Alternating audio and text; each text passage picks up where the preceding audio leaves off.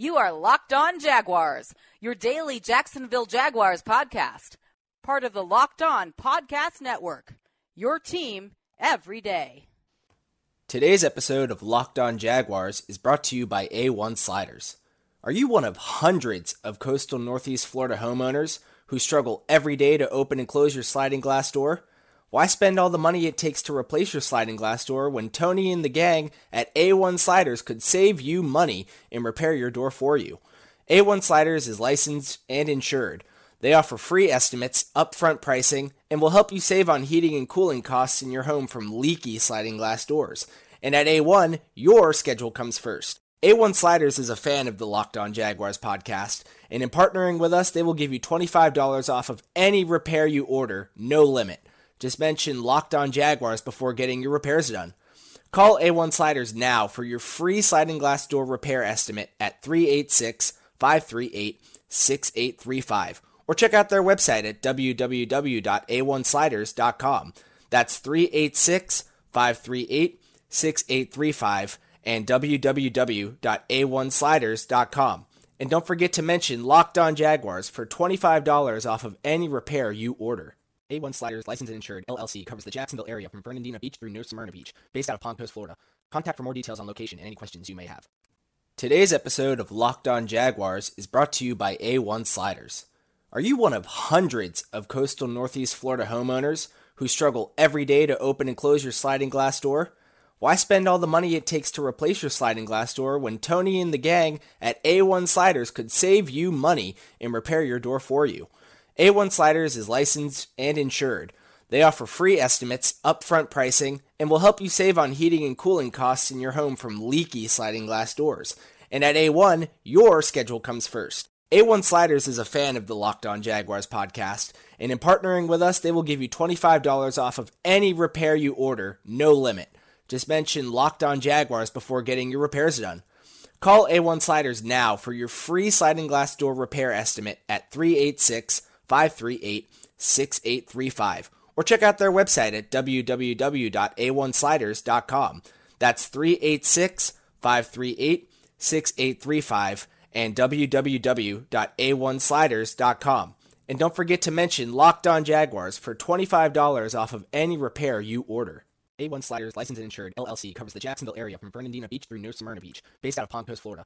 Contact for more details on location and any questions you may have. All right, welcome back to another episode of Locked On Jaguars, part of the Locked On Podcast Network. I am your host, Zach Goodall. I am unfortunately not joined by my co host, Chris Thornton.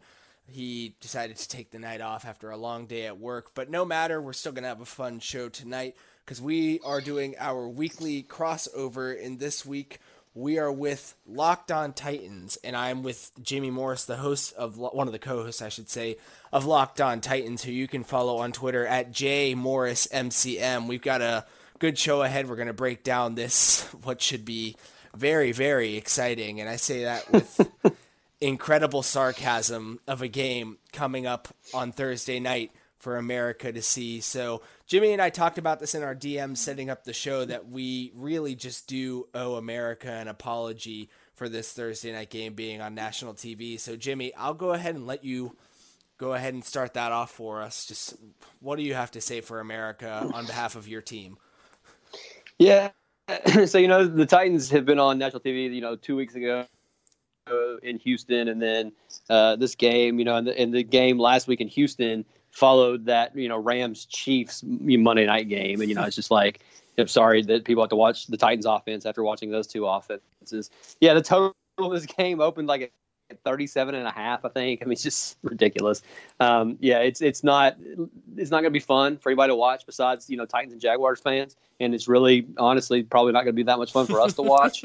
Um, we do it because you know we only get 16 of these a year, um, and so you're not going to miss any of them, but uh, you know, both offenses, I think we can we can pretty confidently say have been struggling.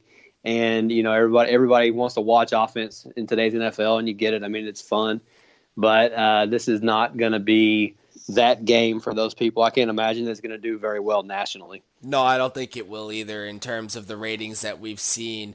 in recent weeks, or really just this year in general, with those high powered offensive games and the overnight ratings they draw, Jacksonville and Tennessee might get like half of that. Yeah. uh, and I mean, I can say this from a Jaguars fan perspective that, you know, people were excited for a somewhat new look offense behind Cody Kessler and Scott Milanovich. And when they beat the Colts by a whopping jaw dropping score of six to zero, people were excited um, just because it wasn't Blake Bortles and there was a win. But that doesn't take away from just how unexciting and really bad of a football game it was to watch. And like Jimmy said, we really can expect that this upcoming week. Tennessee versus Jacksonville in Tennessee, their second matchup of the year after last time when they went up against each other. It was one of those games, 96 finish here in Jacksonville, a nail biter to the end of field goal after field goal after field goal. and I'm expecting a lot of the same. Um, but we'll go ahead and get and break down you know what the Jaguars defense can do against this Titans offense and vice versa as we flip in between uh, segments. But before we get to that, want to remind everyone to go ahead and subscribe to both shows. You can find iTunes, Spotify, Google Play, Stitcher, uh, Megaphone for free listening. Anywhere you can find podcasts, you can find the Locked On Network. Just search up Locked On Jaguars and Locked On Titans, and you guys can find all the content you need for this upcoming game.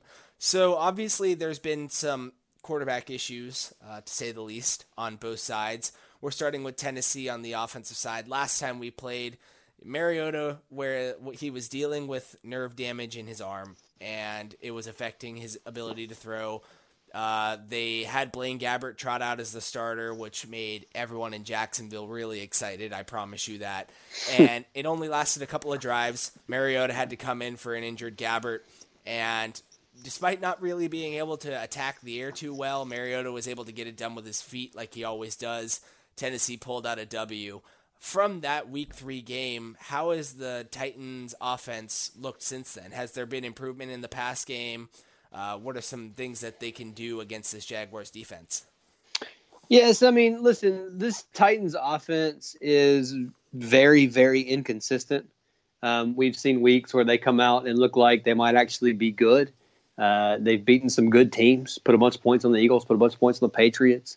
Um, you know, so have, have done some good things, and then they'll come out and look just completely lost against the Colts, who are you know not a good defense. So um, the the game the offense has been better since Marcus could feel his hand again, which you know makes sense. Mm-hmm. Um, he wore he wore that glove that he was wearing in that game against the Jaguars, and then through the, the Chargers game in London.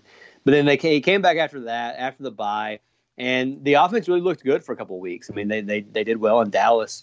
Uh, like I said, did well against the Patriots.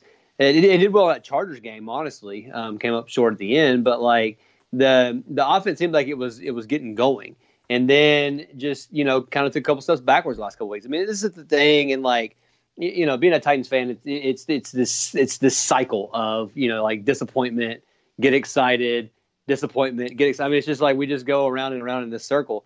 And so, I mean, the Titans were had themselves in a good spot, uh, beat the Patriots, heading to Indianapolis. Uh, you know, just a game behind the Texans, and then having you know games between games with the with the Colts and the Texans in back to back weeks. If you win both of those games, you're in the division lead. If you if you split those games, you're still you know within striking distance, and just lay an egg in both games and get and get just trounced. The offense wasn't good in either one of them. Um, so I mean, it's just been that this has just been that kind of thing this year. Um, the offense wasn't good in the first half against the Jets on Sunday. Came back and played well in the second half. Just you know, the Jets are their defense is okay, but it's not it's not you know anything to write home about by any means. So uh, the, the, passing game has been inconsistent at, at best. Uh, they've had some guys come on. Corey Davis is starting to look like the receiver that they wanted when they took him at number five overall. Um, so that's a good thing. Jonnu Smith, second year tight end, ha- has really grown into his role. Um, it was too much for him early on when Delanie Walker went down in week one. Uh, so he's been he's been better the last few weeks. I think he's kind of settled in a little bit. Taywan Taylor had two big catches uh, in that Jets game, which is what really kind of opened things up because you know as you would as you would expect, teams just started creeping up, creeping up, creeping up. Titans aren't taking very many shots down the field. Um, a couple reasons for that. One, they they don't necessarily have a deep threat without Taywan Taylor out there, and he struggled in that role at times anyway. But the interior of their offensive line is so bad too that they don't have time to do it. Um, but Taywan Taylor got a catch of 44 yards and a catch of 54, uh, 55 yards on consecutive drives in that game against the Jets. And that seemed to really open some things up underneath. Um, so I don't know. I mean, I, I have no idea what we're getting week to week. I mean, we just we watch this team every week, and, and like I said, some weeks are really good, some weeks are terrible. Hopefully, the good passing game shows up this week, but I honestly have no idea what what to uh, what to hope for. Now, one thing that the Jaguars have struggled with, it's almost year in and year out, are receiving backs. And you mentioned Corey Davis. I want to talk about him and Jonnu Smith, a guy who I actually thought Jacksonville should have looked at when I say this every year they need to draft a tight end, and they don't really like to listen. Uh, I think the last tight end they drafted was Ben Koyack in the seventh round in like 2015, and I can't remember otherwise. But every year I think that they should, and they don't. And Jonnu Smith was a guy I was high on, so definitely someone I want to learn more about and what he's done with Tennessee. Uh, Corey Davis will want to talk about him as well. But probably the most you know intriguing thing that I can see in this Tennessee offense versus the Jacksonville defense is Dion Lewis's ability to catch the ball out of the backfield. And I literally mean that out of the backfield because when I look at his PFF numbers, he's got uh, 45 receptions on 51 targets, so he's an incredibly efficient pass catcher for 309 total yards. But the thing is, is that 371 yards have come after the catch. So that tells me he's truly just getting targeted out of the backfield and making a ton work. They say he averages 8.2 yards after the catch per reception, and that's a weak spot for the Jaguars. It seems to always be that, especially when there is some variance coming out of the backfield. Obviously, the Titans have a power back in Derrick Henry and then a guy that changes that pace in Lewis. So, how has you, uh, Lewis's utilization come along as the season has worn on? Because I knew it was a little bit of a slow start for him, but I mean, has he looked like he's been worth the signing? Uh, and what have you seen him really grow with? Yeah, I mean, I think Dion Lewis is a guy that is good in a in a complementary role. He's not he's not going to be a feature back. That's just not who he is. They tried to make him a little bit. They, they got, I think they got really mad at Derrick Henry about the middle of the year because Derrick Henry, you know, he, he's 237 pounds, but he runs like he's 137 pounds sometimes, um, trying to like balance everything, not lowering his shoulder and that kind of stuff. Um, and so there was a point, uh, kind of after the bye week, that they were Dion Lewis was starting games. They gave uh, David Fluellen some carries ahead of Henry in one game, and Fluellen ended up getting hurt. But ever since then, Derrick Henry has like lowered his shoulder and run like a like like I said like a big running back. So they've been using him more the last couple weeks, whereas kind of in the middle of the season they had gone to Dion Lewis as a feature guy.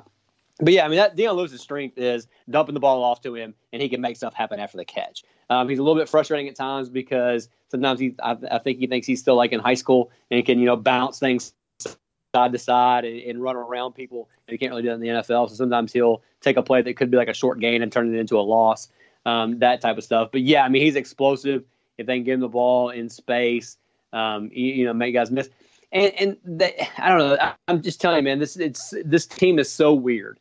Um, we were convinced at the beginning of the year they were going to be a screen team. The Titans have never been a screen team. I mean, 20 years they've been here, have never been able to run a screen.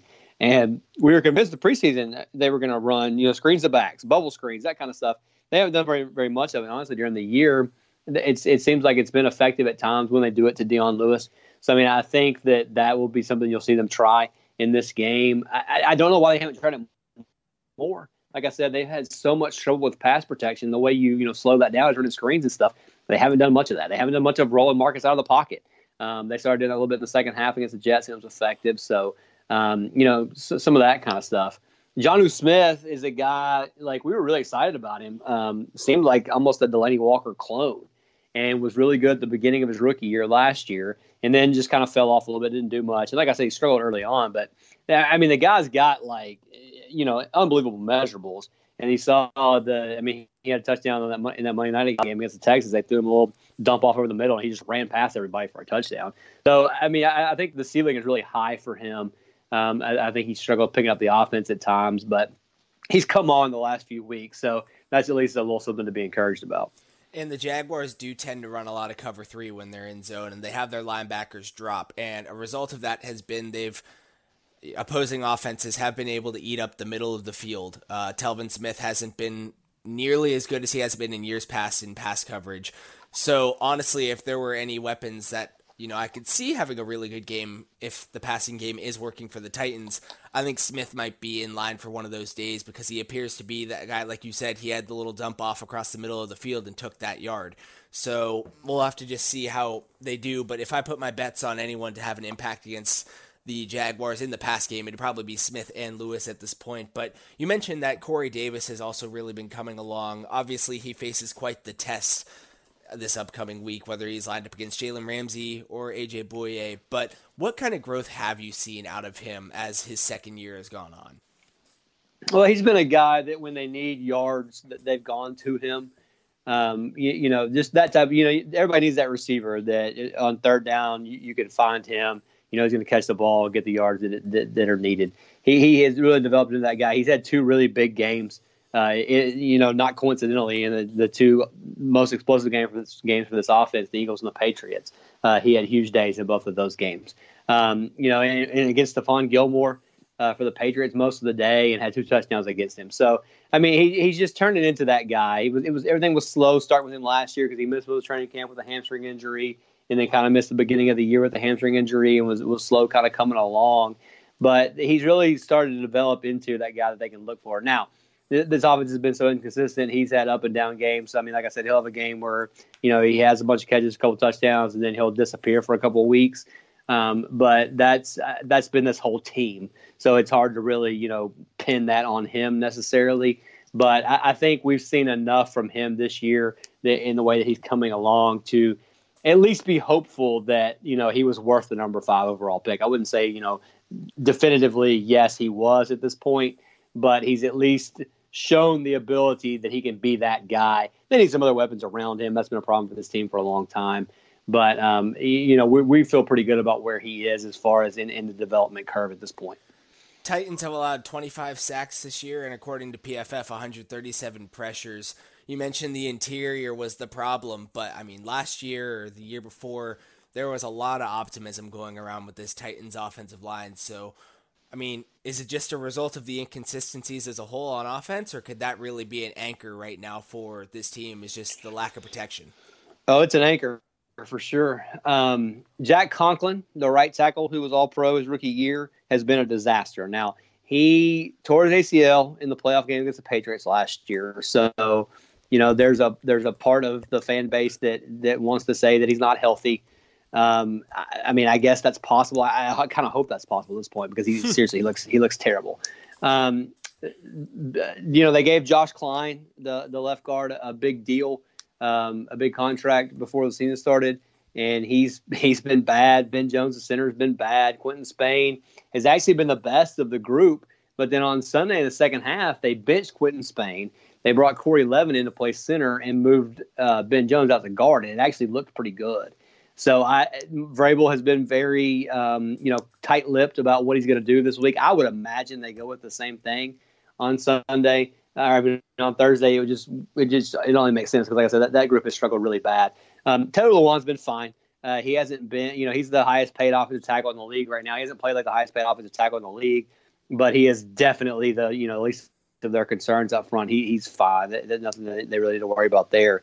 But they've been doing some shuffling there. I mean, they're doing some talk. They got Dennis Kelly, who's the swing tackle, um, who played, you know, right tackle while Conklin was coming back. They've been talking about moving him to guard. They've been talking about moving Conklin to guard and Kelly playing right tackle. I mean, there's all kinds of different stuff that they've thrown out.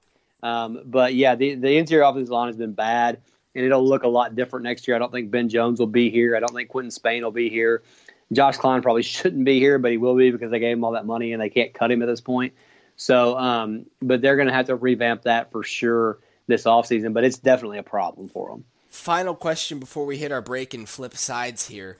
It's been a couple of years. We've seen a lot of positives at points and we've seen a lot of negatives. Not to mention, injuries have probably been a factor. Your takeaways just in a vacuum Marcus Mariota, is he still is he the dude here? Is is it still just up in the air? Too much going on around him, or do you have your legitimate concerns at this point? Yes, yes to all of those. Um, no, listen, you know it's it's been impossible to to make a definitive statement on him at this point, uh, which sucks because you know he's he's coming up to the end of his fourth year. Uh, got his fifth year option that he can play under next year, so they don't have to make a decision on him until after next year. But you would you would hope that at this point you would have a good answer. Now, look, like you said, all the things around him. He's been hurt. He's had three different coordinators. I mean, you, you go through all this different stuff that is, is kind of on the sort of stuff. Hasn't had good weapons. You know, the line hasn't been good. Whatever. I mean, there's been a lot of things that haven't gone right for him. Um, we've seen him at stretches be elite. We've seen him at stretches be terrible. So, um, I, mean, I, think it would be dumb for them to move on from him at this point. Um, you know, because what are you going to go out there and get that's better? Um, and, and not to say that, listen, I, am still a believer. I still think he, I still think he has the ability to be the guy. I think that he is, it, it's hard. He's not ever going to be like Aaron Rodgers, Tom Brady. I, I mean, I don't think he's, I don't think he's one of those guys, but I think he's a guy that if every, if things are good around him, that he's definitely going to be good enough that you could win a Super Bowl with him. I mean, I, I don't think he's going to be a guy that you're going to have to hide but I think he does need his supporting cast to be good. And, and, you know, not that's not always the case. You know, like a Tom Brady, it seems like he can throw to pretty much anybody and they can get a bunch of yards. I don't, I don't think Marks is going to be that guy, but I think if they can put some better pieces around him, he has the bil- the ability to be that.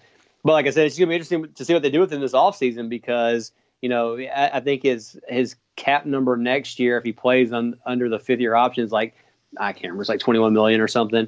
Um, and so then you got to make the decision: Are you going to just you, you're going to let that play out, then decide what you're going to do, or you're going to try to get him a long term deal? But I just, I mean, I would be hesitant at this point to invest, you know, 100 million dollars in this guy just because. It, just really the inconsistency of being on the field is my biggest concern. Right. Um, he's just been he's been hurt so many times. And it's not like he's sitting out for like you know. I mean, it's been like serious stuff. You know. I mean, you know, he snapped his leg in the Jaguars game a couple years ago. Um, you know, had the the hamstring last year that he only missed one game through, and, and you know played in the Colts game. We couldn't really move. Um, you know, the the nerve thing this year, he couldn't feel his hand. I mean, all you know, like serious stuff. But it just seems like it's kind of one thing after another. And so I think at this point, the best thing for them to do would be to let it go into next year, see how it plays out, and then make the decision from there. So that it, it, it like I said, it sucks that we're four years in, we're still at this point, but we that is just kind of where we're at let me tell you right now, the Jaguars 2019 draft season started in October. Right, um, I hear you. So the Jaguars approached it with the same like complication that you guys have right now, and that is that they didn't know: do we try and upgrade, go after the Kirk Cousins of the world? Uh, do we ride out Blake Bortles on the fifth year option, which was sitting at 21 million, so it should be right around the same thing for you guys, or do they extend him? And at the time, no one wanted to go ahead and dedicate 21 million flat to Blake Bortles for a year and go from there because they wanted to find a cheaper way if they were going to keep him. And when we first heard the news of the contract extension to where it really was a pretty solid deal for what we thought was an average quarterback, we were happy because it really wasn't like a bank breaking deal. We're now sitting here just trying to find a way to get out of it. It ended up being a mistake. I mean, he's going to take on a minimum cap hit of 16.5 million next year because of the dead cap if they release him, upwards of 21. I'm just saying for Tennessee fans, if you're not sure Mariota's the answer, I'd just take the one year hit and go from there. I the, the complications on the Jaguars offseason, they might have to let go of guys they don't want to let go just to negate that dead space that Blake has taken up. Yeah, well, I mean, I'll say this. Uh, this is, you know, one of these things that gets debated and whatever. I mean, I, I don't think Mariota's Blake Bortles. No, no, no, no. Um, no. I, and I can't, like, do, and this is just, you know, as kind of your Jags fan. Were you, I mean, if I were a Jags fan, I'd have been like pounding the table for them to go get somebody. Right. Because you've got all that talent. And it just seems like you're wasting it by mm-hmm. running like Bortles out there. I mean, why not go get Kirk Cousins or, or just some? I mean, there, there's you know, there's a couple of guys they could have gotten. They could at least like just take care of the football and let your defense win games for you. It just I, I don't know, man. That that would just that would have been really frustrating to me if I were a Jaguar. Yeah, I, I, think Blake Bortles is terrible. I thought he was terrible all along. Mm-hmm. But I mean, I don't know. I, I, get you. But listen, I understand how it goes. Like, right? I mean, I was convinced at one point that Jake Locker was going to be the quarterback. So you know, it's just you know, that, that, stuff tends to happen. It's the nature the of the game. Got, and you want to like him, you know. I mean, yeah, good dude, whatever. But it's like, but at the end of the day, yeah, he's not cutting it. Yeah, yeah, so, he's not good. Yeah, yeah, it's yeah, not cutting it is honestly probably a generous way to put it. Um, but yeah, so that puts Jaguars into quarterback season. I'm all aboard the Dwayne Haskins train. Don't want to get too off topic though. So when we come back, we're going to be flipping scripts. Uh, we're going to be going over this. what they like to call an offense here in Jacksonville uh, versus the Tennessee defense. You know, ever since I started this podcast, people have been asking me for advice. Usually, it's what team to bet on this week. The truth is, I don't know who's going to win, but if you think you know, you got to check out my bookie. Remember, who you're betting on is just as important as who you're betting with. That's why I always tell people to bet with my bookie. Trust me, guys, they're your best bet this season. They've been in the business for years, have great reviews online, and their mobile site is easy to use. I would only recommend a service to my listeners that's been good to me. That's why I'm urging you to make your way to my bookie. You win, they pay. They have in-game live betting, over-unders on fantasy points scored, and the most rewarding player perks in the business.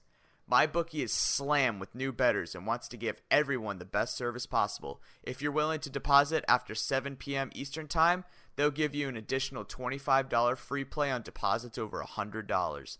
Join now and my bookie will match your deposit dollar for dollar. Use promo code locked on 25 to activate this offer. Visit my bookie today. That's M Y B O O K I E and don't forget to use the promo code LOCKEDON25 when creating your account to claim up to $1,000 in free play. If you're willing to hold out until 7 p.m., you get an extra $25 free play by using promo code Locked On and add 25 at the end of it.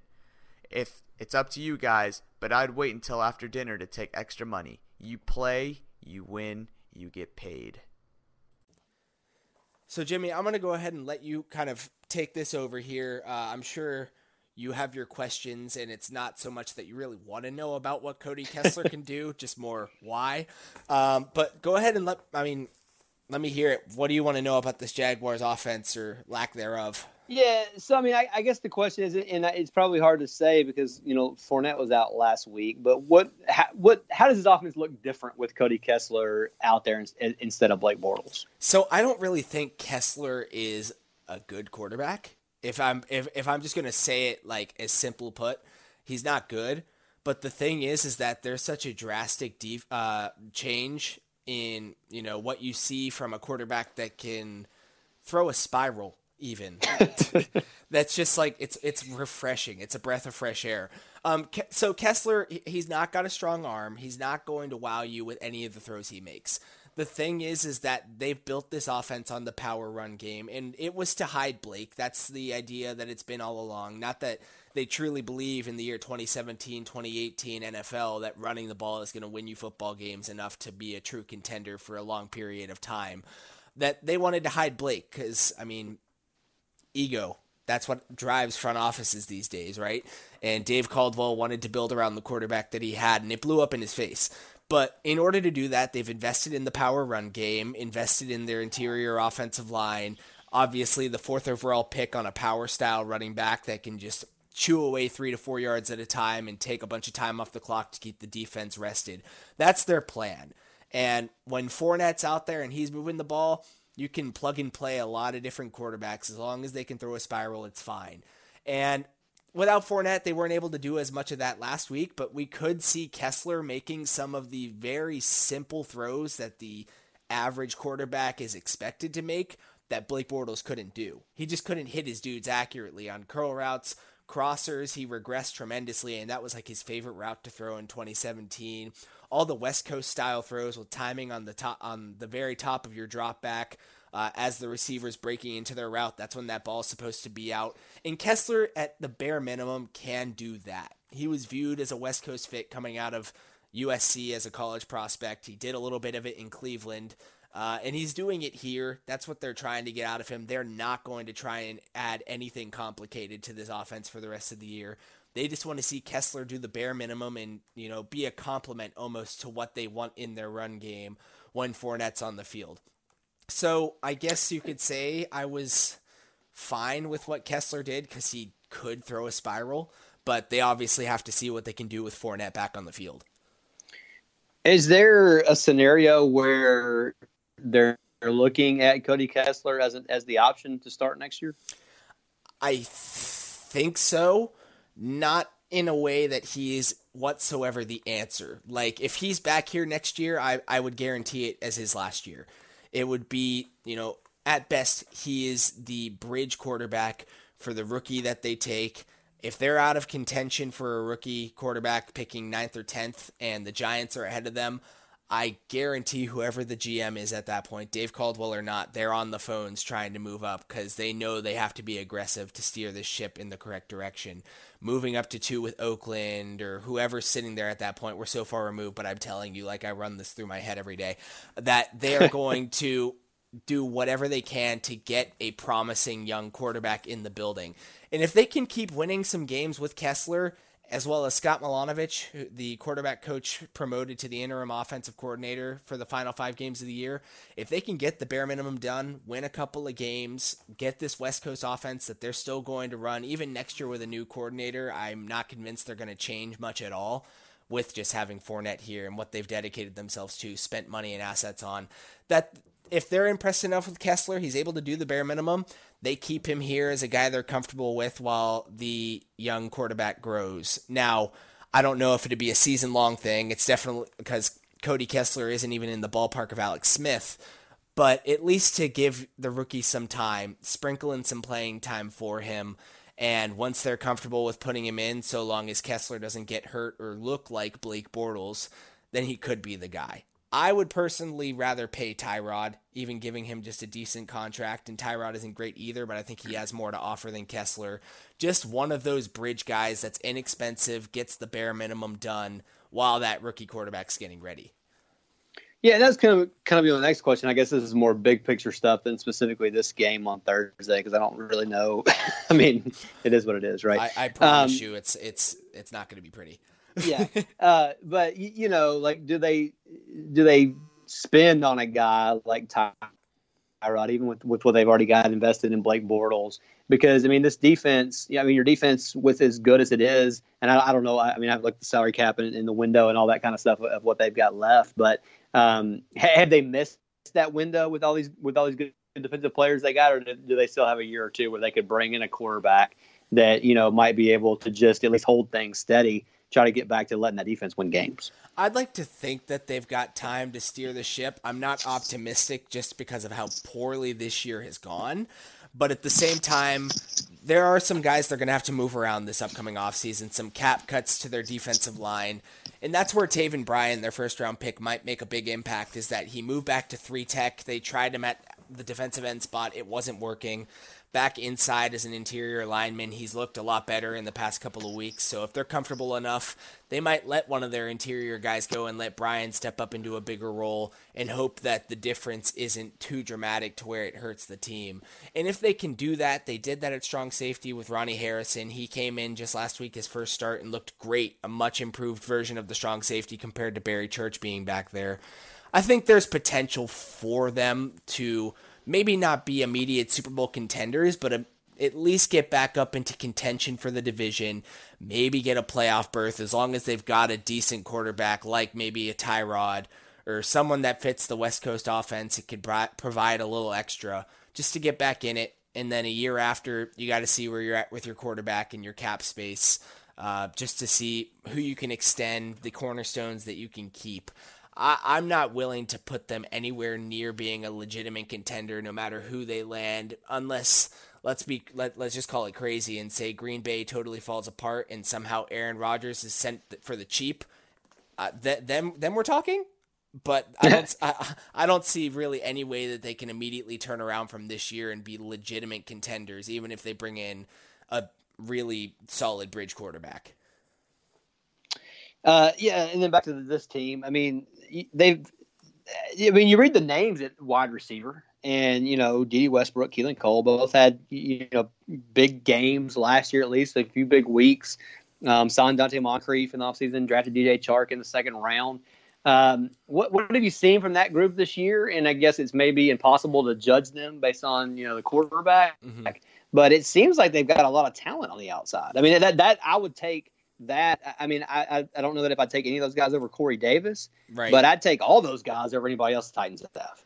Uh, I think that the Moncrief signing was a waste of money when you look at it because he's not going to be here past this year. They panicked after realizing they can't get Allen Robinson back, that they needed to pay a home guy like Marquise Lee, and they needed to try and, you know, woo some people with a decently priced wide receiver who's a big bodied, athletic guy. Moncrief can't separate on deep routes whatsoever, and he's not even that great at doing it on the underneath stuff. He's a straight line speed guy. If he somehow can catch someone outside, like just catch them looking and get past them with straight line speed, then he can separate. He can't do it on his own in route breaks. It's just not there.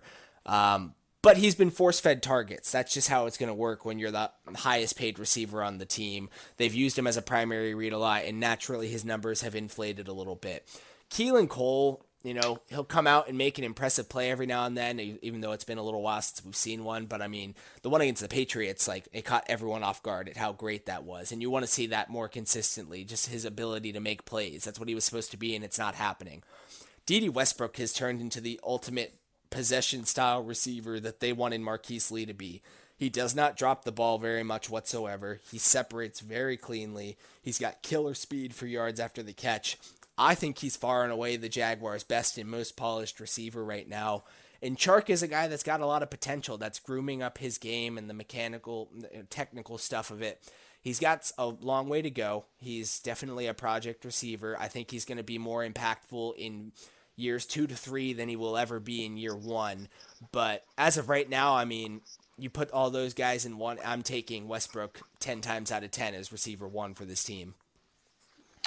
Yeah, so I mean, I guess I don't know what what do you project from this offense for the rest of the season? I mean, are, are we going to see or, or, Thursday night, are we going to see 25, 30 carries from Leonard Fournette? I mean, yeah. you think that's the game plan coming in? Whether it's Fournette or a mix of Fournette, Carlos Hyde, and TJ Yeldon, I think that's going to be it. I think TJ Yeldon's going to be the team's leading receiver from here on out just because of how little arm strength Kessler has and how he likes to really target the short game um, with the West Coast stuff. I think Yeldon is a, a great receiving back.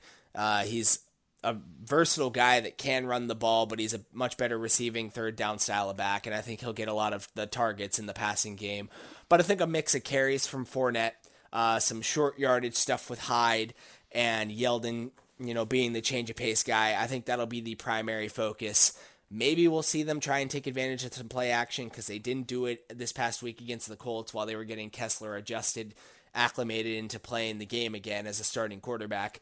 But if they feel confident enough with their run game, they might try and open it up on play action to the intermediate levels of the field, but nothing that'll wow you whatsoever. I don't think they're going to try and take the top off the defense with a strong passing game whatsoever.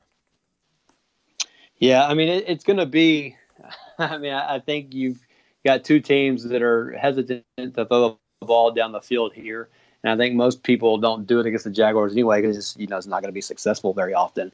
So I don't know. This just sets up for one of those games that has like the, you know, the the nine six game to start off the year. I mean, I wouldn't necessarily think that that would be the Titans offense. I would expect to be different than it was in that one because they came in with a Blaine Gabbert game plan, and in a, in a game where Marcus Mariota couldn't really throw the ball. But um, I don't know how much of a difference that makes. Um, you know, Mariota's had some good games against the Jaguars, but like you said, it's been more with his legs than it has been through the air. Um, so I, I, don't know. I mean, I, I, don't know. You got any thoughts on predictions or anything for this one? I'm thinking the Titans take it uh, second year in a row where they sweep the Jags, which I I hate to even think about, but it's just it's it's just they've got the number. No matter what, I think the Titans have the number at this point. They're at home. Thursday night game at home. Uh, they're the better team this year so far when you look at it up and down, even though neither team really I would think is that great. Jacksonville's got themselves in such a hole offensively. I think they they might actually put up their first touchdown of the Cody Kessler era, um, but I think the Titans take it 17 to 13. Yeah, I mean it's going to be something like that. Um, I'd, I'd be surprised. Like I said, the I think the total was like 37, 37 and a half. I'd be shocked if it went over that. I mean, you, you never know. Sometimes these Thursday night games go a little bit crazy, but I just I, I, can't see that happening here. I'm with you. I mean, I hope the Titans win. I hope that we get the Titans team that's a, that's at least you know serviceable. Um, we don't get that every week, but uh, I mean, Titans are still playing for something. If they win out, they've got a decent chance of making the playoffs. Uh, I think that's a you know a long shot mm-hmm. for sure, but it's still there. So you would hope that they would at least be the more motivated team right. on Thursday night. But I mean, who knows? Like I said, we just we, we're not sure what we're going to get week to week with these guys. The Jacksonville Jaguars are playing spoiler at this point. They did it against the Colts this past week, and I'm sure their motivation is to do it against the Titans this week. But if I'm the Jaguars, I'm playing for the quarterback, and I'm not necessarily upset with a loss at this point.